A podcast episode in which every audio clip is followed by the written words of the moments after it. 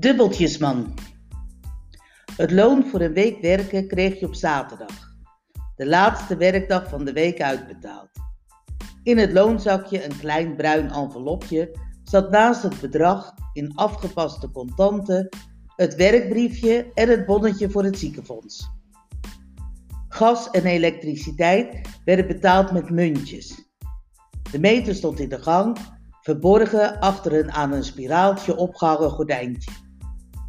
Bovenop de meter zat een gleufje, precies groot genoeg voor de inworp van een dubbeltje of een muntje. Munt in de meter en het gas en het licht konden branden.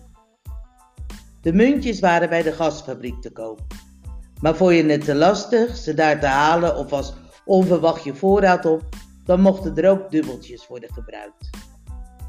Eens in de maand kwam de door de gemeente aangestelde geldophaler, beter bekend als de dubbeltjesman, en hij verbrak het loodje waarmee de spaarpot was verzegeld.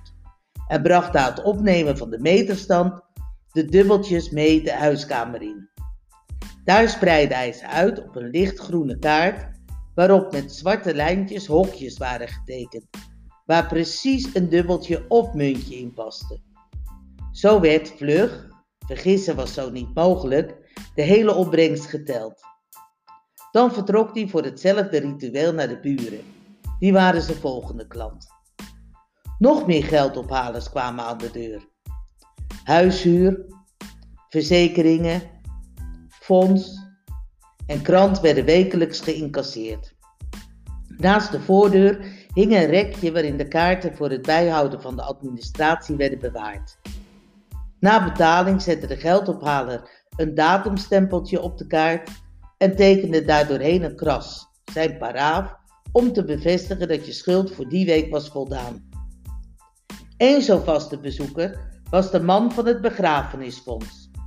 Bij de geboorte van een kind werd een begrafenisverzekering afgesloten. De verzekering ten hoogte van 50 gulden had een looptijd van 30 of 40 jaar en werd met ongeveer een dubbeltje per week betaald.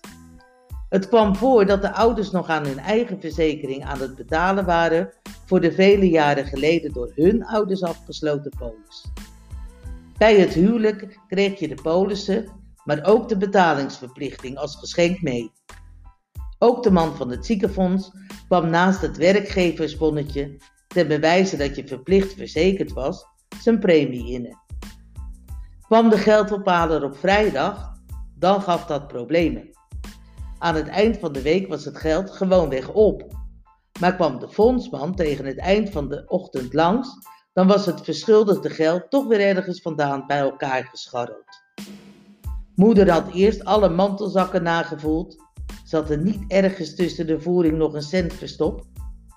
Was dat niet toereikend, dan nog vlug een ritje met de fiets naar het dorp en bij de kruidenier de lege flessen ingeleverd. Met het terug ontvangen statiegeld werd de fondsman blij gemaakt. Schulden werden er niet gemaakt. Dat was het parool.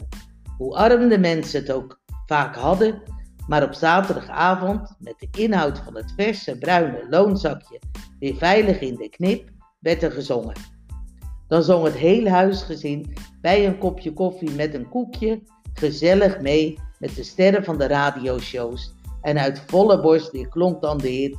Maar zaterdagavond dan zijn we weer blij. Dan zijn er weer centjes en moeder lag blij. Dan kun je weer halen en alles betalen. Dan is het weer uit met die uitkienerij.